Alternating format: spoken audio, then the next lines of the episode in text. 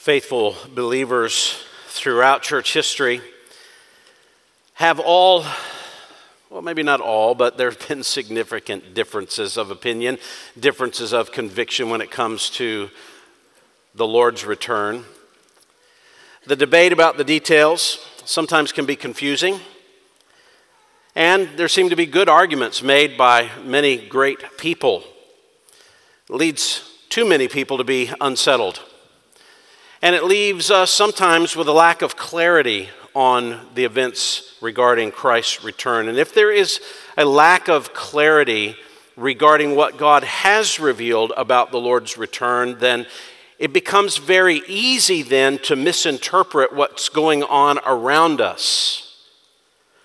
Significant biblical argumentation can be found for a lot of, if not most of, the serious convictions about the return of Jesus. And I'm not proposing that this series of sermons that we're about to embark on in talking about the Lord's return is going to settle the case.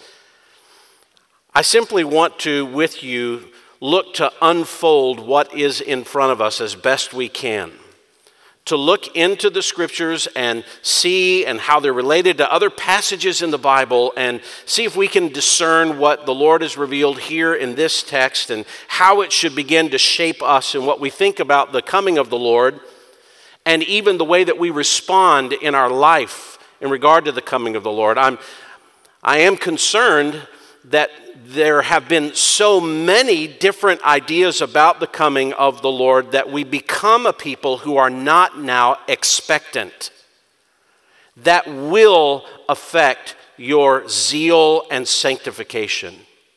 The scriptures tell us that an expectancy of the Lord's return it encourages us in evangelism. It encourages us in sanctification, becoming more and more like the Lord, expecting the Lord is a part of our sanctifying process.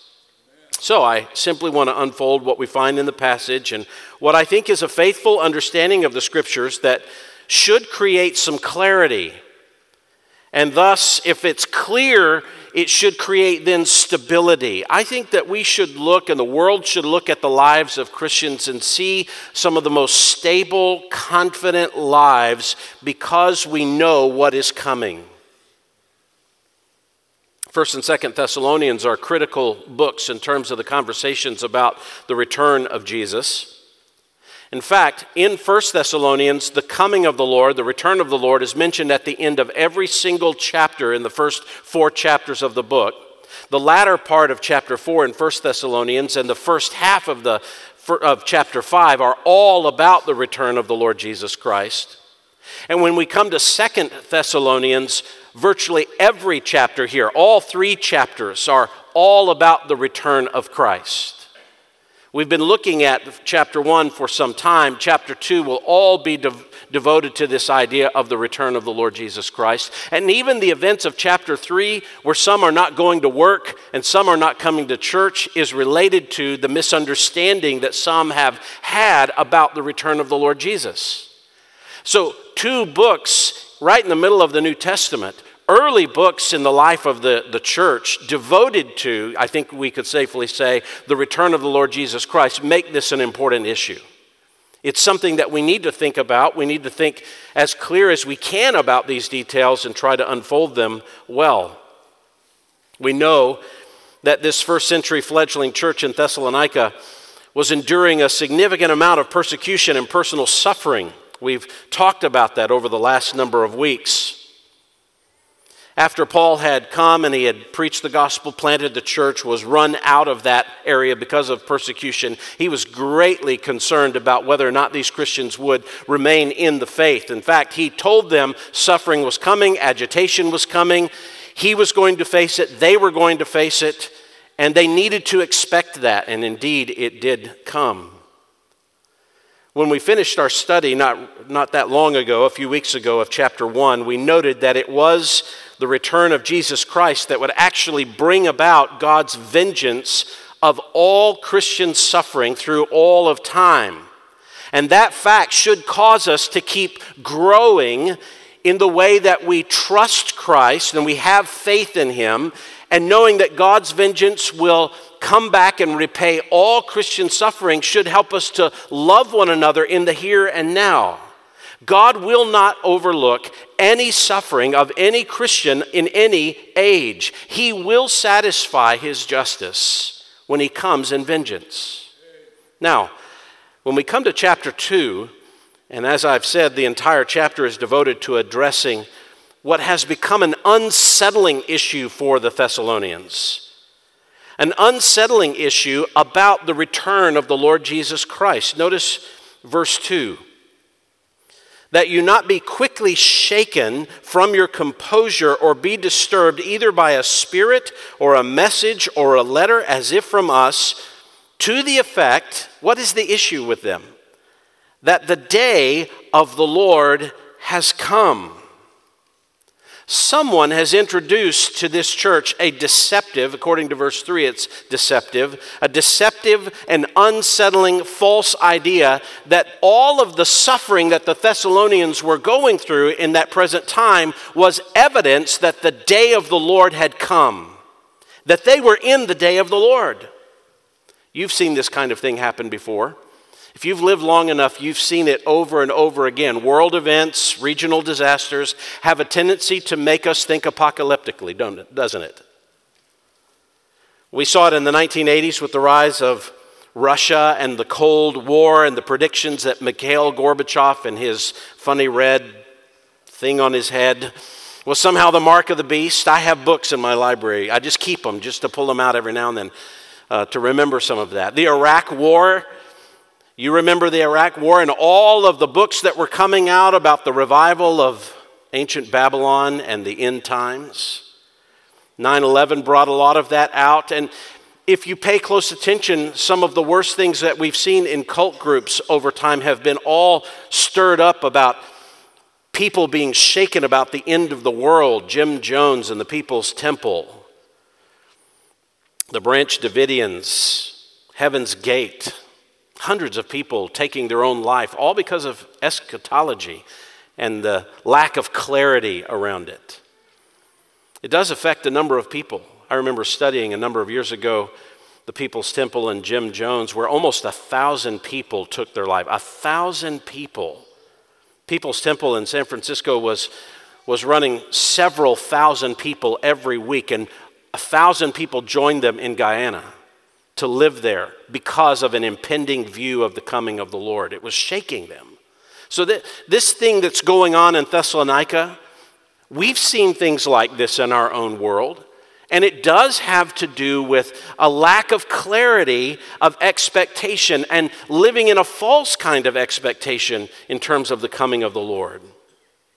Global wars, pursuits of genocide, famines, violent, destructive riots, oppressive governments. We look at the rejection of biblical values across our world, not just across American culture, but across the world. There's civic, religious institutions that are arising with alternative viewpoints, natural disasters, global pandemics, rising totalitarianism. It makes a lot of people start saying, the Lord has to come soon. Certainly, the Lord will come soon. And we're always looking at how are we to interpret all the things going on around us in light of what the Bible reveals regarding the coming of Christ. How do we interpret current events in light of Christ's return? How can we know and how should we understand what's going on around us in light of what the scriptures say about the coming of Christ? That's the essential issue going on in in 2 Thessalonians 2. It is a chapter written to provide clarity about the current events that the Thessalonians are going through in light of the coming of Christ. Now, let me give you just a brief roadmap of how the chapter calls for and provides some clarity about the return of Jesus, just a roadmap of where we're going to go over the next number of weeks. There are, as we could say here, four points of clarification that Paul's going to make throughout the chapter. I'm not going to put these on the screen right now. You have to come every week to get them. All right? See what I'm doing there? But there's really four parts to the chapter. It's really him giving four points of clarification about the coming day of the Lord and how they should see their, their current events, and, and likewise how we should interpret current events in light of what the Bible reveals about the coming of, of Christ. Now, in the first two verses, Paul's going to clarify the events of Jesus' return. In fact, he's going to say, You have to clarify these events that are related to the coming of Christ. And that's what we're going to try to do this morning. In verses 3 through 12, he wants to clarify the evidence that reveals the day of the Lord. And he's going to give out evidence that actually shows this is how you know that the day of the Lord has has come, and it's going to have a lot to do with someone he refers to as the man of lawlessness. And the man of lawlessness is a man who comes and has supernatural deceptive abilities, and it will be that man that actually ushers in the visible return of Christ to the earth. And he says, You know, this isn't the day of the Lord right now because of this evidence. And he will unpack that evidence in verses 3 through 12. In verses 13 to 14, Paul then wants to clarify how our salvation then relates to the day of the Lord, or how our salvation relates to the coming judgment of God. And he's going to unpack that in verses 13 and 14. And the last part of this chapter, in verses 15 to 17, Paul will clarify our response to current events in light of the return of Christ. What then should be our response? verses 15 to 17. So this morning, we're going to begin with the first of these four points of clarification, and we want to, to really just provide some clarity about the events of Jesus' return. That's what these two verses do. They address different issues involved in Jesus' return that help us clarify what's going on around us currently in light of what will happen when the Lord returns. So, what are these issues that we need to settle? What are these issues about the coming of Christ that we need to have in our mind so that we can properly see what's going on around us in light of the coming of Christ? Well, Paul gives us here in these verses three issues that I want to draw out for us. Three issues that bring clarity about Jesus' return in light of current events. We're going to draw them out of these two verses. We're going to talk about them. What Paul does in verses 1 and 2 is he addresses the situation that was at hand for the Thessalonians. And from that, we're going to pull from there. That means there's at least three issues that we need to clarify. Let's see if we can do that together. The first one comes up really in the whole of verses 1 and 2, and we'll see a little bit of it in verse 8. But I, I, just want to paint the picture for you as Paul is painting the picture here. We need to define the elements involved in Jesus' return. If you want clarity, you've got to define the elements involved in Jesus' return. I want you to see what Paul does as he begins in verse 1 and what he mentions in verse 2 and how it connects to other parts of the chapter that we'll see. There's a number of events involved in Jesus' return. It begins in verse 1, and he says, Now we request you, brethren. I think that's Paul's gentleness here. When people are shaking, unsettled, they're not sure what's going on. He doesn't come and command here, he comes in a gentle word of request. Now, this is a normal way that the Apostle Paul would shift from one section of, the, of his letter to a new section of his letter, and yet it's still related to what came before. They have much agitation that's going on among them, and Paul says in chapter 1 wait for the Lord to come in vengeance, he will deal with this. Now, now, I want to stop and I want to gently request of you as you're waiting for the Lord to come, I want to request of you with regard to the coming of our Lord that you not live a shaken kind of life. I'm calmly asking you, Paul is saying here, to be calm. Be calm. Now, there's a number of elements of the Lord's return that he describes here. I want to point them out to you. There's four that we're going to look at, four different elements. First, is what I refer to as the coming. The coming. We request you, brethren, with regard to, do you see the word? the phrase, the coming of our Lord Jesus Christ? We've talked about this before.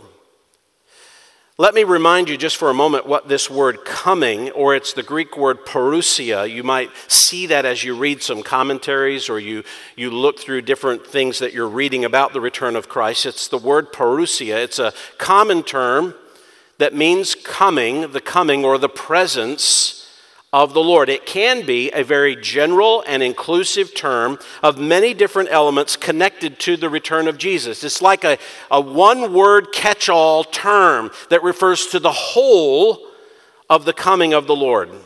Even here, you can see it. I want to talk to you about the coming of our Lord Jesus Christ, and here's another element our gathering to Him. So you can see he's comparing the coming to the gathering. He'll also compare it to the day of the Lord in verse 2 and even the appearance of his coming. There's that term again in verse 8. In the Thessalonian letters, this same word, parousia, for coming, refers to a number of different things. Let me just give you a, few of them. In chapter 2, verse 19 in 1 Thessalonians, the word parousia refers to the Thessalonians being spiritually complete, being found absolutely complete at the parousia, the coming of the Lord Jesus. In chapter 3, verse 13 of 1 Thessalonians, the word coming describes Jesus establishing the Thessalonians as blameless in the presence of the Father, as if it were in heaven. So the coming is you being complete or it could be you in the presence of God the Father in heaven being found complete. In chapter 4, verse 15, this word parousia is referred to the gathering of believers to be with the Lord in the clouds, which the clouds are a normal biblical phrase to refer to heaven. That's connected to the coming. In chapter 5, verse 23, Paul's prayer that the Thessalonians will be found blameless at the coming of the Lord uses this same term, parousia. It's a general term that encompasses all the different events related to the Lord's return. The gathering of believers into the air, that's the coming of the Lord. The presentation of believers as complete before the Father, that's connected to the presence, the coming of the Lord. The day of the Lord, when he comes in wrath on the earth, that's connected to the coming of the Lord. The appearing of the Lord with his saints to bring the wrath of God to the earth and the kingdom of God, that's connected to the, pres- the coming of the Lord. All of those things are. The coming of the Lord, when you read it, it's a general term, catch all term that refers to many different events. I think that's precisely what he's doing here in this text when he starts mentioning a few other elements. Let me show them to you. There's a second element, a second issue that you find in dis- defining the events around the coming of the Lord. It's the gathering.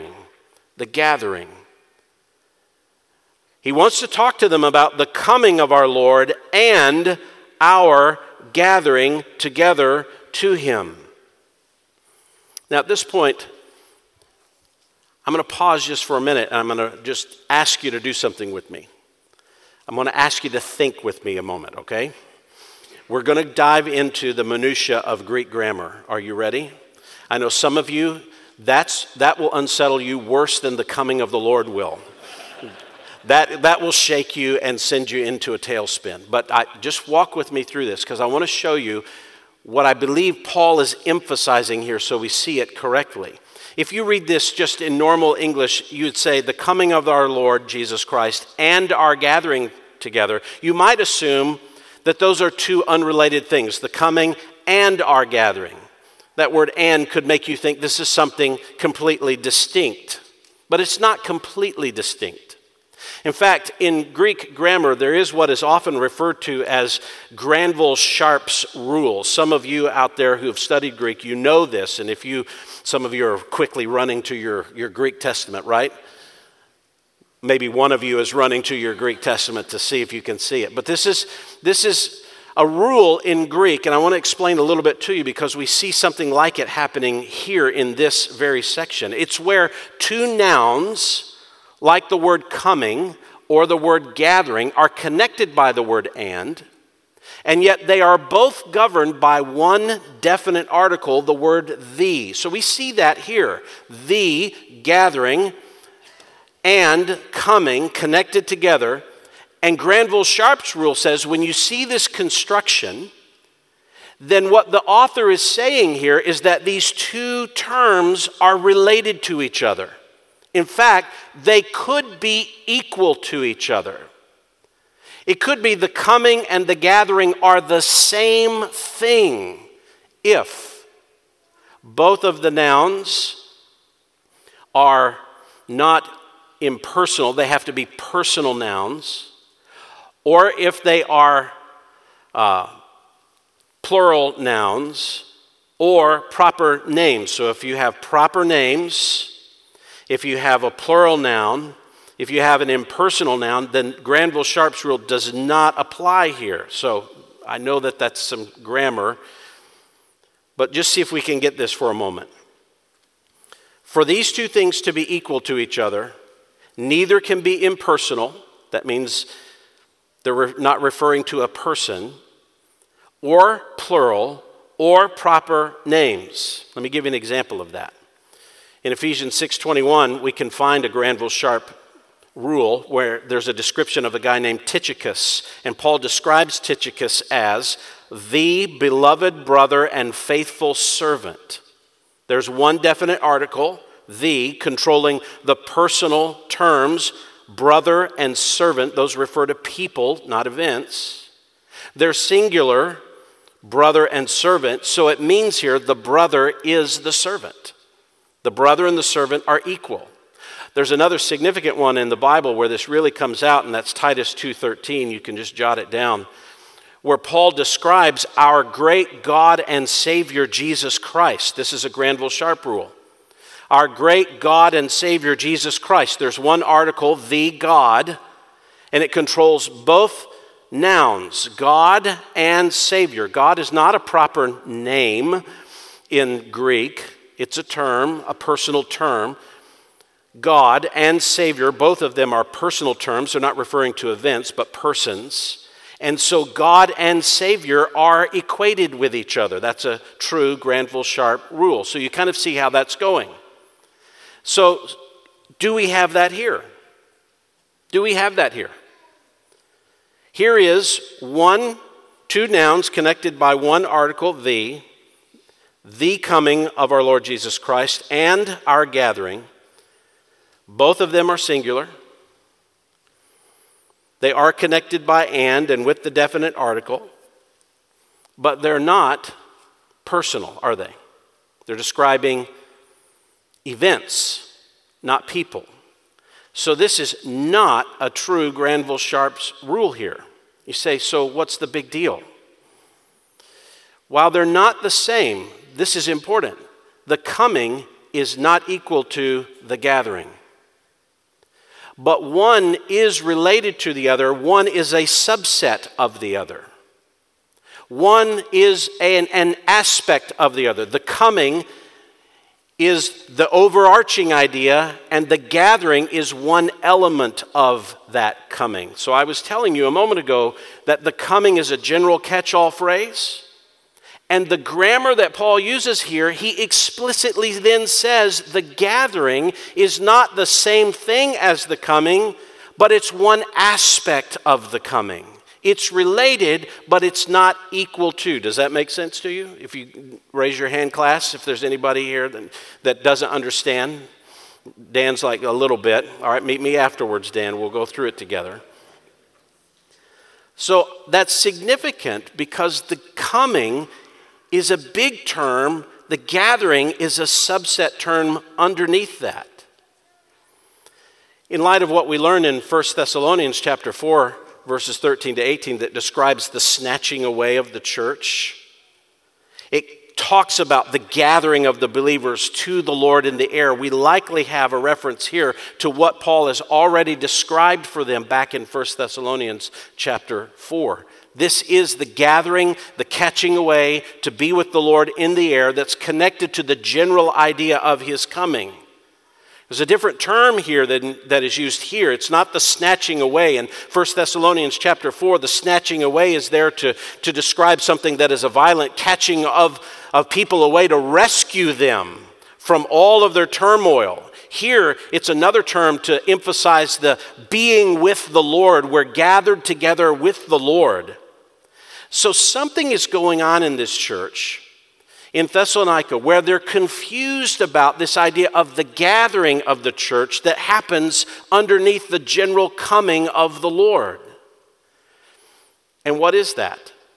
How does the gathering relate to another, a third term that we find here that describes the events of the Lord's coming?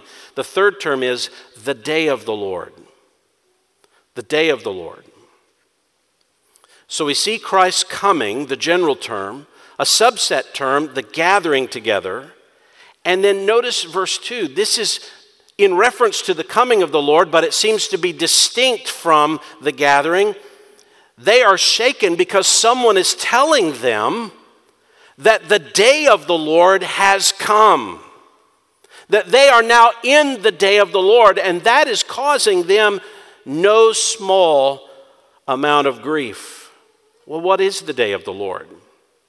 Well, I would encourage you to go back to our study of 1 Thessalonians 5, where we went into a lengthy detail. But the day of the Lord is an Old Testament term that refers to a number of significant events that unfold during the period of the Lord's return where God pours out his judgment on the earth. And there's many different events associated with the day of the Lord. It's one subset again of the coming of the Lord. It includes the judgment of all of the nations, the discipline and the restoration of Israel, the vindication of any saints who come to faith in Christ during this time, the destruction of the Antichrist. That's what we're going to see when we look at it in detail in chapter 2 the establishment of Jesus' kingdom on the earth. All of those things are referring to the day of the Lord. It's not just one single 24 hour period, it's many different events that happen over a period of time. So, what's going on in the church in Thessalonica? Paul says, I need to talk to you about the coming of the Lord, particularly within the coming of the Lord, the gathering. And how does that relate to someone in your midst who is telling you that the day of the Lord has come. And that has unsettled you.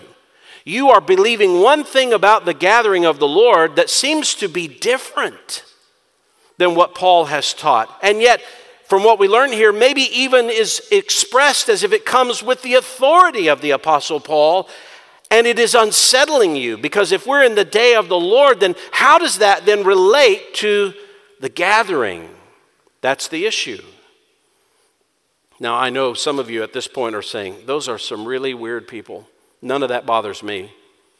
Right? You're the panmillennialist. It'll just all pan out. Doesn't matter what these issues are. It'll just all kind of work together.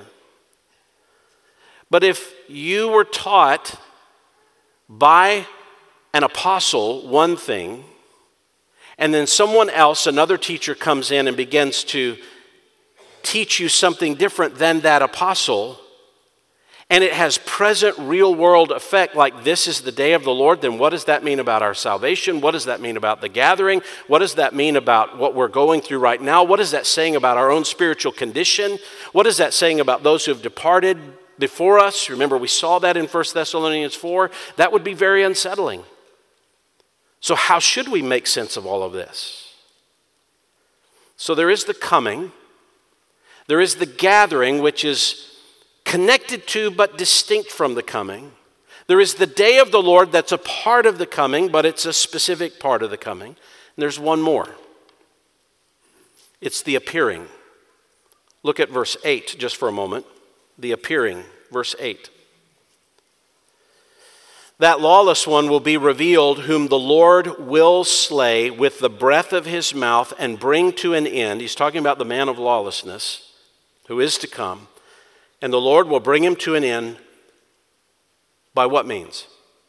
By the appearance of his parousia, the appearance of his coming. Here's a fourth term connected to the parousia, the coming.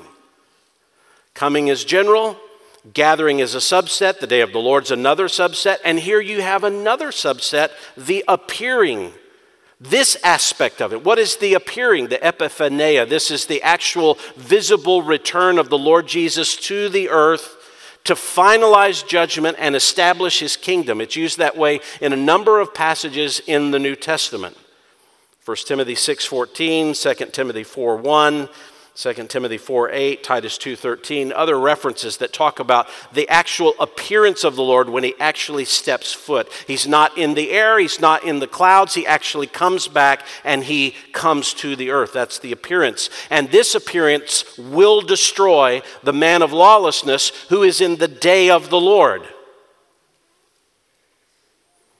So the appearing is not the gathering of believers but it is the return of Jesus with the believers. The appearing is not the day of the Lord, it's the finality of that day. So look at what we have in this passage thus far. We have a description of the coming of Jesus, a general term that talks about the era of his return. That includes three different elements the initial gathering, the day of the Lord, and the final appearance. In fact, I think if you looked at the arrangement of 1st and 2nd Thessalonians and the discussion that it suggests that the gathering is first and then the day of the Lord, what does Paul talk about in 1 Thessalonians 4 13 to 18? The gathering. What does he talk about in chapter 5 next? The day of the Lord. Here he describes the gathering and he distinguishes it from the day of the Lord, which is the coming of the wrath of God on the earth. They're distinguished. There's some issue going on here with their present persecutions and their understanding of the gathering that is to take place and what their expectation of is of the day of the Lord and the appearance of Christ. So if you don't have those distinctions and definitions in your mind, and if you conflate them all into one thing, one event, how then do you interpret what's going on and what your expectation is of them? Now, that's just the first of these issues that we want to look at when we're talking about trying to bring some clarity to this issue of the coming of Christ, especially in relationship to current events. Let's look at a second issue addressed here that helps bring some clarity about Jesus' return. Secondly, we need to discern the timing related to Jesus' return. Discern the timing related to Jesus' return. It is here that I'm going to give you the date and the hour. No, I'm not really. I don't know why you laughed. Because no one knows, right? So that's not what I'm talking about. I'm not talking about, okay, what day is he coming back and what hour? And listen, there, there have been so many people who have, have, have tried this. So many have, have tried it. I mean, I, I remember, and I think I've told you about the guy who wouldn't come to our wedding. And he said no to the invitation to come to Kelly and my wedding because he had figured out the timing of the Lord's return and that it was going to be right before our wedding. So he said, No, I can't come. And I thought, Well, you should come anyway, you know? Just come anyway. Matter of fact, uh, in the time that he was in our church in California, he gave me no less than five different dates during that time. And I, I remember talking to him. He's in heaven now, so he knows the truth, right? I remember talking to him. It's like, Peter, when are you going to tap out on this? Just give up. You know, you've got it wrong how many times? And we got married. Did you see? She's in our church now. It was real. Now, my friends always told me I was bachelor to the rapture and I never was going to get married, but they were wrong too, so they needed to study this. But we do need to talk about the timing, and what we mean by the timing is what's the relationship of these events to each other? Can we discern that? So there, there is a problem in this church. They're shaken because of this issue of timing, and it is a timing issue. You see it at the end of verse 2? They're being told that the day of the Lord, notice the timing, has come. It's a perfect tense verb in the Greek, meaning it has started sometime in the past and it continues up to this very moment. So, all of the suffering that you've been going through, this is the day of the Lord. It has come. But notice it is a timing issue because if you go into verse 3, let no one in any way deceive you, for it will not come unless the apostasy comes first. That's a timing issue, isn't it? You don't have the day of the Lord unless you first have the apostasy, and with the apostasy, the revealing of the man of lawlessness. And you say, What is that? That is next week. All right? That's next week. But this is a timing issue. They're confused about the gathering, and someone has told them that you're now in the day of the Lord. And Paul says, No, you're not in the day of the Lord. Now, we're not told the precise problem that is shaking them in regard to all of this. We know it has to do with timing. And furthermore, the source of this false teaching is claiming to have the very authority of the Apostle Paul, as if it were sanctioned by Paul. And this is shaking them because it obviously is different than what they had been told originally. And we know that because Paul will tell them in verse 15 just go back to what I taught you originally. So, what did Paul teach about the gathering and the coming of the day of the Lord and the unleashing of God's wrath and the appearing of Christ and how all of those things relate to each other? Well, think through this. If Paul had originally taught them that the gathering of the Lord was something that would happen after the day of the Lord was finished, that the gathering would happen after the period of God's wrath when Christ came down, that he would gather them up after the day. If that is what he taught them, and they were being told they are in the day of the Lord, that would likely not shake them but actually excite them. Because what would they know? Oh, if this is the day of the Lord, and it seems to be coming from the Apostle Paul, then what's next? Our rescue, where he's going to come back. So, this is not something that we shouldn't expect. If this is the day of the Lord, then hallelujah, this is about to all come to fruition. But what if Paul had taught them that the coming of the Lord will begin with the gathering of believers to himself? Rescuing them from the wrath of God because they were not destined for wrath, and they would be saved from wrath because they were the, not the people connected to God's wrath, and that He would bring them back to the earth with the Lord at the conclusion of the day of the Lord. If that's what Paul said, you're first going to be gathered. Then the day of the Lord is going to come, and wrath is going to come, and then the Lord will bring you back to the earth in the finality of it all if someone came back into the church and began to say, Oh, you're in the day of the Lord. This is all this suffering you're going through, this is God's wrath. And by the way, I have Paul's authority behind me on this.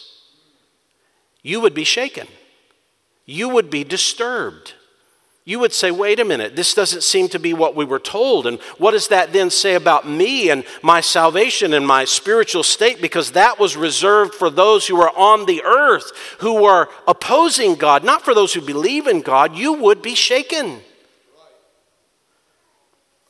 It would contradict Paul. Maybe it was something that suggests that they were not going to be rescued from the period of God's wrath. Maybe what Paul taught was they misunderstood it, or maybe it's now changed, it's incorrect. What if we're in the day of God's judgment? Now, there's a number of questions that might come up if that is what Paul taught. If Paul had taught that the gathering of believers was before the day of the Lord, the day of God's wrath, why didn't he just dispel the false teaching by saying it can't be the day of the Lord right now because I told you already you're going to be gathered up? And he doesn't say that here. If he wanted to just dismiss, why didn't he just say that? Well, I think because the whole issue is about the gathering. He says that in verse 1 And where does it fit with this? If Paul just said, no, no, you're going to be gathered first, yet somebody else is saying, no, you're going to be gathered after, you don't settle the issue. So he doesn't dispel that idea by just saying, no, you're going to be gathered first. He does come back in verse 15 and says, just believe what I told you in the beginning. Maybe there was some kind of false teaching going on that affirmed Paul, saying that yes, there will be a gathering. And one commentator, Greg Beale, suggested that it's very possible that the false teacher was saying this gathering has already taken place, that it was a spiritual gathering, and that you shouldn't expect a literal gathering. You shouldn't expect a literal resurrection, kind of like the Corinthians they started buying into this idea there's no physical resurrection, it's all spiritual, it's just your salvation, so you shouldn't expect it. Maybe that's what someone has said about the gathering of the Lord. We don't know for sure. Could have just been someone reshaping this or contradicting Paul. Paul said this, but now the Spirit says this, and Paul affirms us now. Now, we might also ask the question if Paul really did believe that the rapture would occur before the day of the Lord, why would he tell them about all these kinds of details that are going to happen in the day of the Lord when they would not even be there? Well, I think it should be obvious. What are they doing with what's happening in their life right now? They're misinterpreting what's going on it would help if they knew what was going to happen in the day of the Lord. That way, they would not misinterpret their present events as being future events. That's the whole problem. They think their suffering is the eschatological coming of the wrath of God because someone has told them that. And Paul says it can't be that because here's what's going to happen in the future. And if this is what's going to happen in the future, that's not what's going on right now. So, if they want to have clarity about the coming of Jesus, they need to understand what the coming is the coming and the gathering, the day of the Lord, and the appearing. And they need to understand some of the timing of how they relate to each other. And I think it's not, it's not a clear cut, slam shut case, but I do believe that the the breadcrumbs that you follow lead you to the conclusion that the gathering of God's people, rescued from the earth, from the wrath of God, happens. Then the day of the Lord, the day of God's wrath, appears, and it's finalized with the appearing of Christ when he brings his kingdom back to the earth and he comes back with the saints to rule with him. That's the timing. If that's the timing, what does that do for you seeing everything that's going on? What you see is there's a sovereign God who is working through all of the machinery and mechanics of all the events that are going on, and he's putting everything in place, isn't he? For his final judgment to come. It should not disturb you. It should concern you. It, it, doesn't need to please you, but you shouldn't get shaken when you see the whole world starting to redefine God's definition of marriage. What should we do? Well, don't flip out. That's not going to help anybody see the power of the gospel. Oh, the public school system has gone. Um, well, don't flip out over it. Don't make a commune in the wilderness and pull everybody out there and live apart from the world. Don't go to some extreme kind of fear. Be settled. That's actually the third issue that needs to be in their mind. You have to understand the terminology, you need to see their relationship with one another. But third, develop stability produced from Jesus' return. Develops the stability that is produced from the return of Jesus. How does that happen? Let me make a couple of suggestions. First, you need to rest your mind in the scriptures. Just rest your mind in the scriptures. You know what it is to rest your mind in the scriptures? Be at peace with what God says. Just be at peace with it. Where do I get that in this passage? Notice verse 2.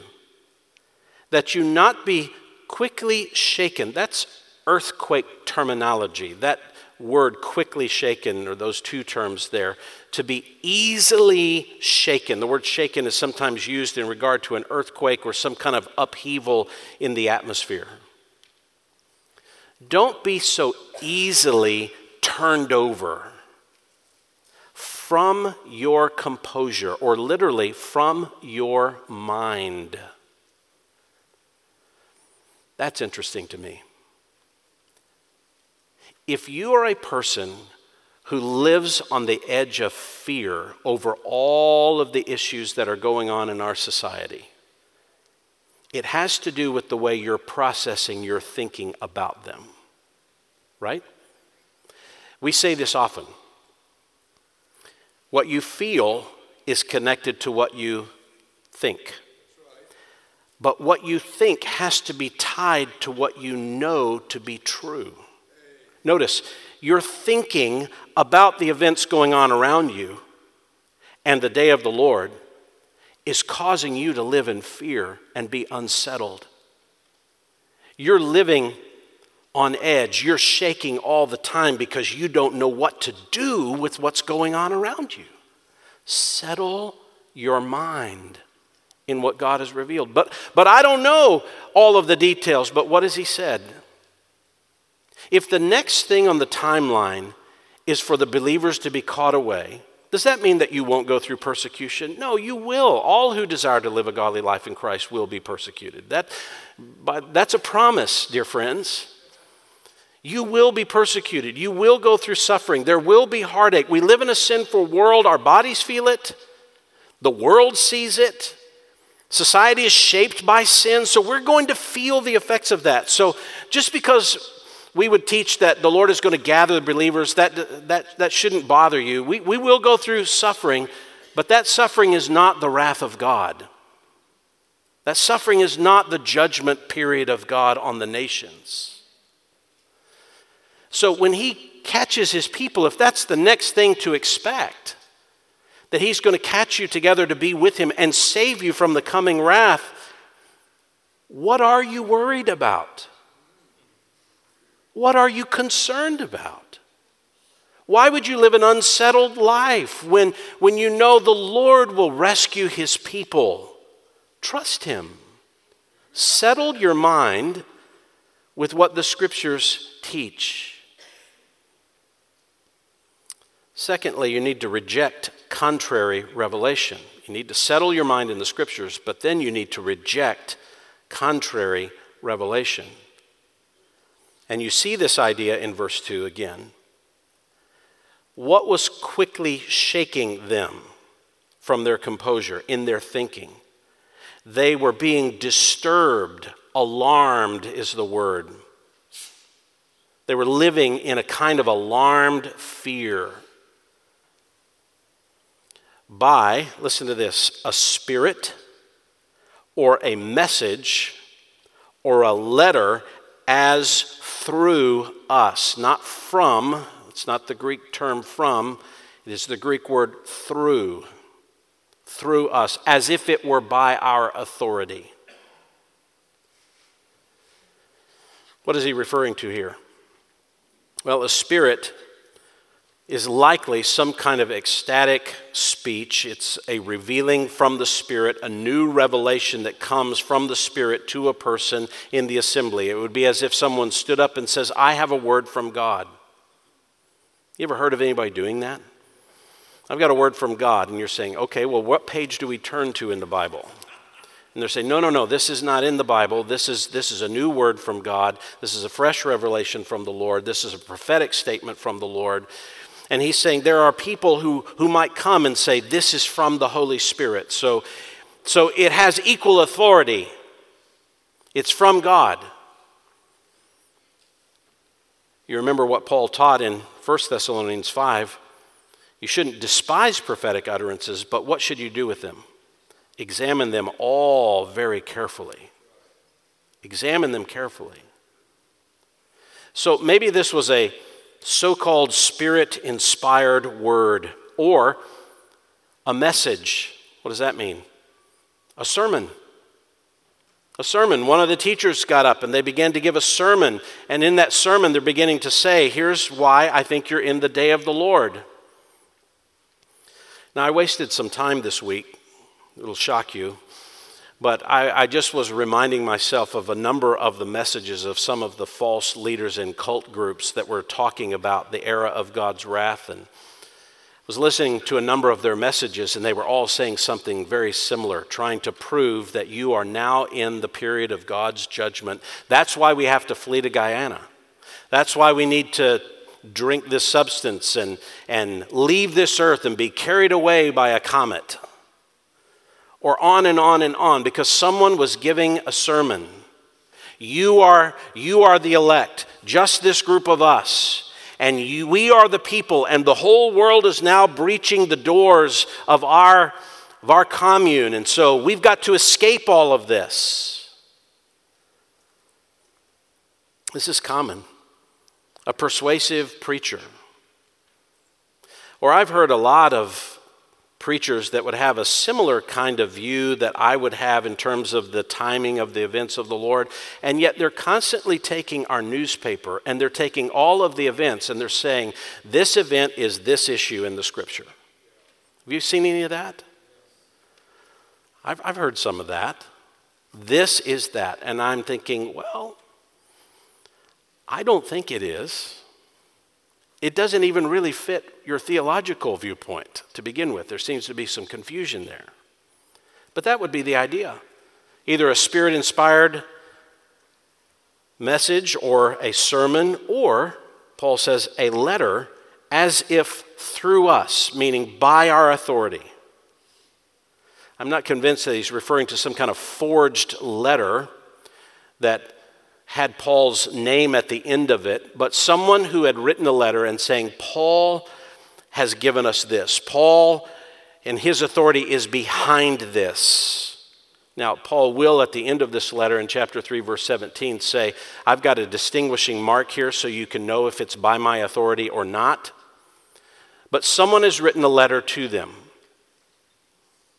Not saying they are Paul, but they at least have Paul's authority, and they're saying the day of the Lord has come. And Paul is saying, you don't need to be shaken by any of that. And friends, I, I just want to remind you, I want to call you to remember this. When someone comes and says, I have a new word from God, I think it's appropriate for you to be suspicious. How will you know this is a word from God? Listen, if it if it providentially is something they've just come to a conclusion that seems to be right and in, in concert with the scriptures, you can say, well, the Lord has maybe illumined your understanding to understand something like this, but let's not call it a new spirit inspired word. There's a difference between illumination and revelation. We need to make that distinction. So I would be highly suspect if someone comes in and they've got a revelation about the coming of the Lord just rest yourself in your understanding. We know about the coming of the Lord.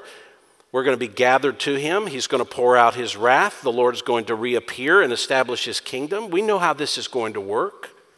I don't know when that's going to happen. I don't know every granular detail of how that's going to happen, but I'm confident that that's the general testimony of the scripture. So I, I rest in that, not in someone's spirit inspired message.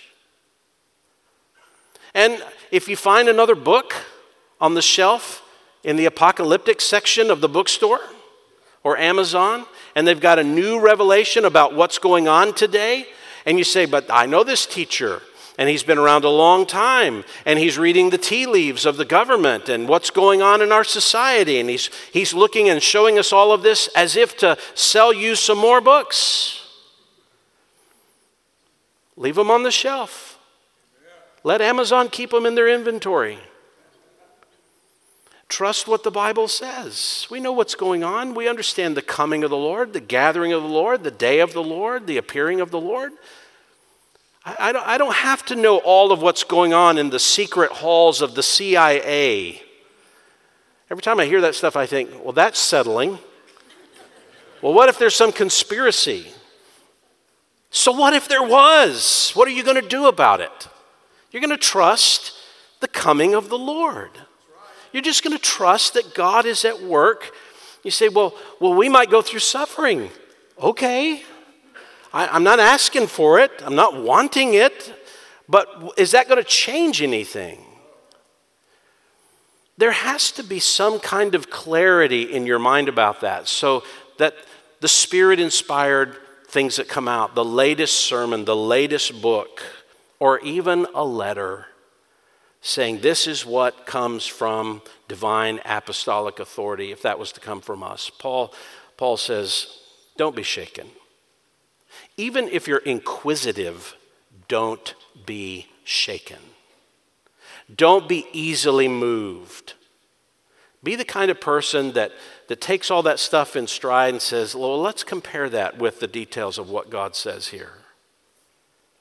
In fact, we're not just to do that personally. You know, that the scripture says we're to help each other with that, right? For example, back in uh, the book of Ephesians,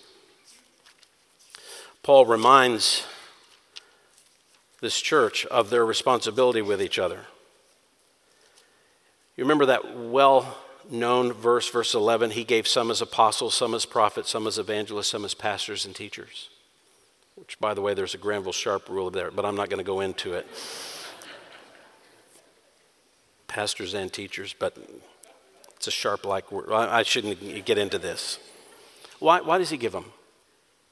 For the equipping of the saints and what do the saints do? The work of ministry. What is the work of ministry? The building up of the body of Christ. You know what the work of ministry is? You and I, with each other, building each other up in the faith. How long do we do that? Until we all attain to the unity of the faith and of the knowledge of the Son of God, to a mature man, to the measure of the stature which belongs to the fullness of Christ. Are we there yet? I don't think so. As a result, as a result of what? Of us building each other up until we have reached maturity. As a result, we are no longer to be children tossed here and there by waves and carried about by every wind of teaching.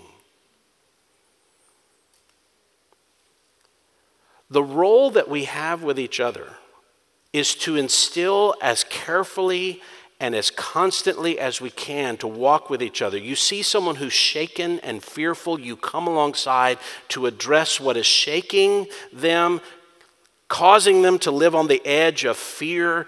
And you say, No, the word is stable, the word is clear. We can trust what God has said here. Let's walk together in this, let's unpack it together so that we're not tossed here and there, so that we're stable. One of the greatest witnesses we will be to the world, to this world that is actually falling apart. They can't keep their marriages together, they can't keep their homes together, they can't keep society together.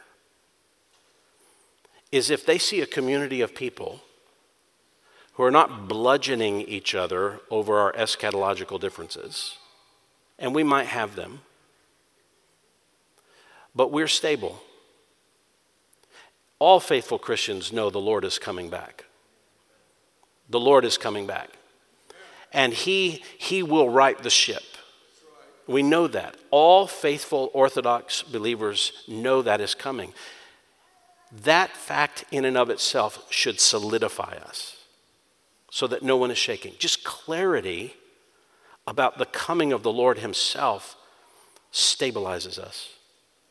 Now, next week we'll start going into the next number of verses that unpack why it is that what goes on around us is not the wrath of God and what that is going to look like so that we never do misinterpret the present for something that is clearly marked for the future so that we live stable lives. We'll get more into that and then we'll eventually land on what are you doing with this? And how are you trusting the Lord in it? Let's pray together. Father, we, we thank you again for what you reveal in the Word of God to us.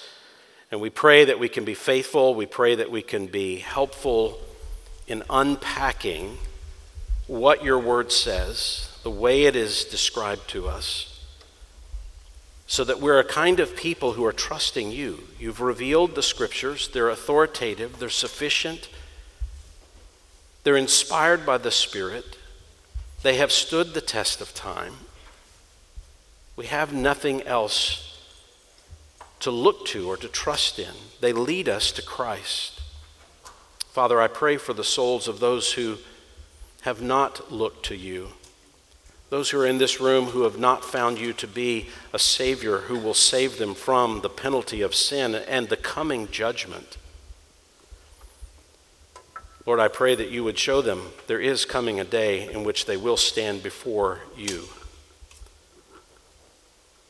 I pray you would help them to have faith now, to trust Christ and the sufficient work of satisfying your wrath on the cross because of the perfect life that Jesus lived. Lord, I pray you would arrest their soul and show them there can be a stable life. Christ has guaranteed it and promised it. There is a day coming when Jesus will return, and we're looking to that day. We're hopeful of that day. Help us. We pray that you would strengthen us and you would make in us a stable people who don't live by fear, who don't look around at all the circumstances of life and get blown about by them, but are stable, trusting in you and your purposes, knowing what you've shown us about even the end. Help us, we pray, in Christ's name.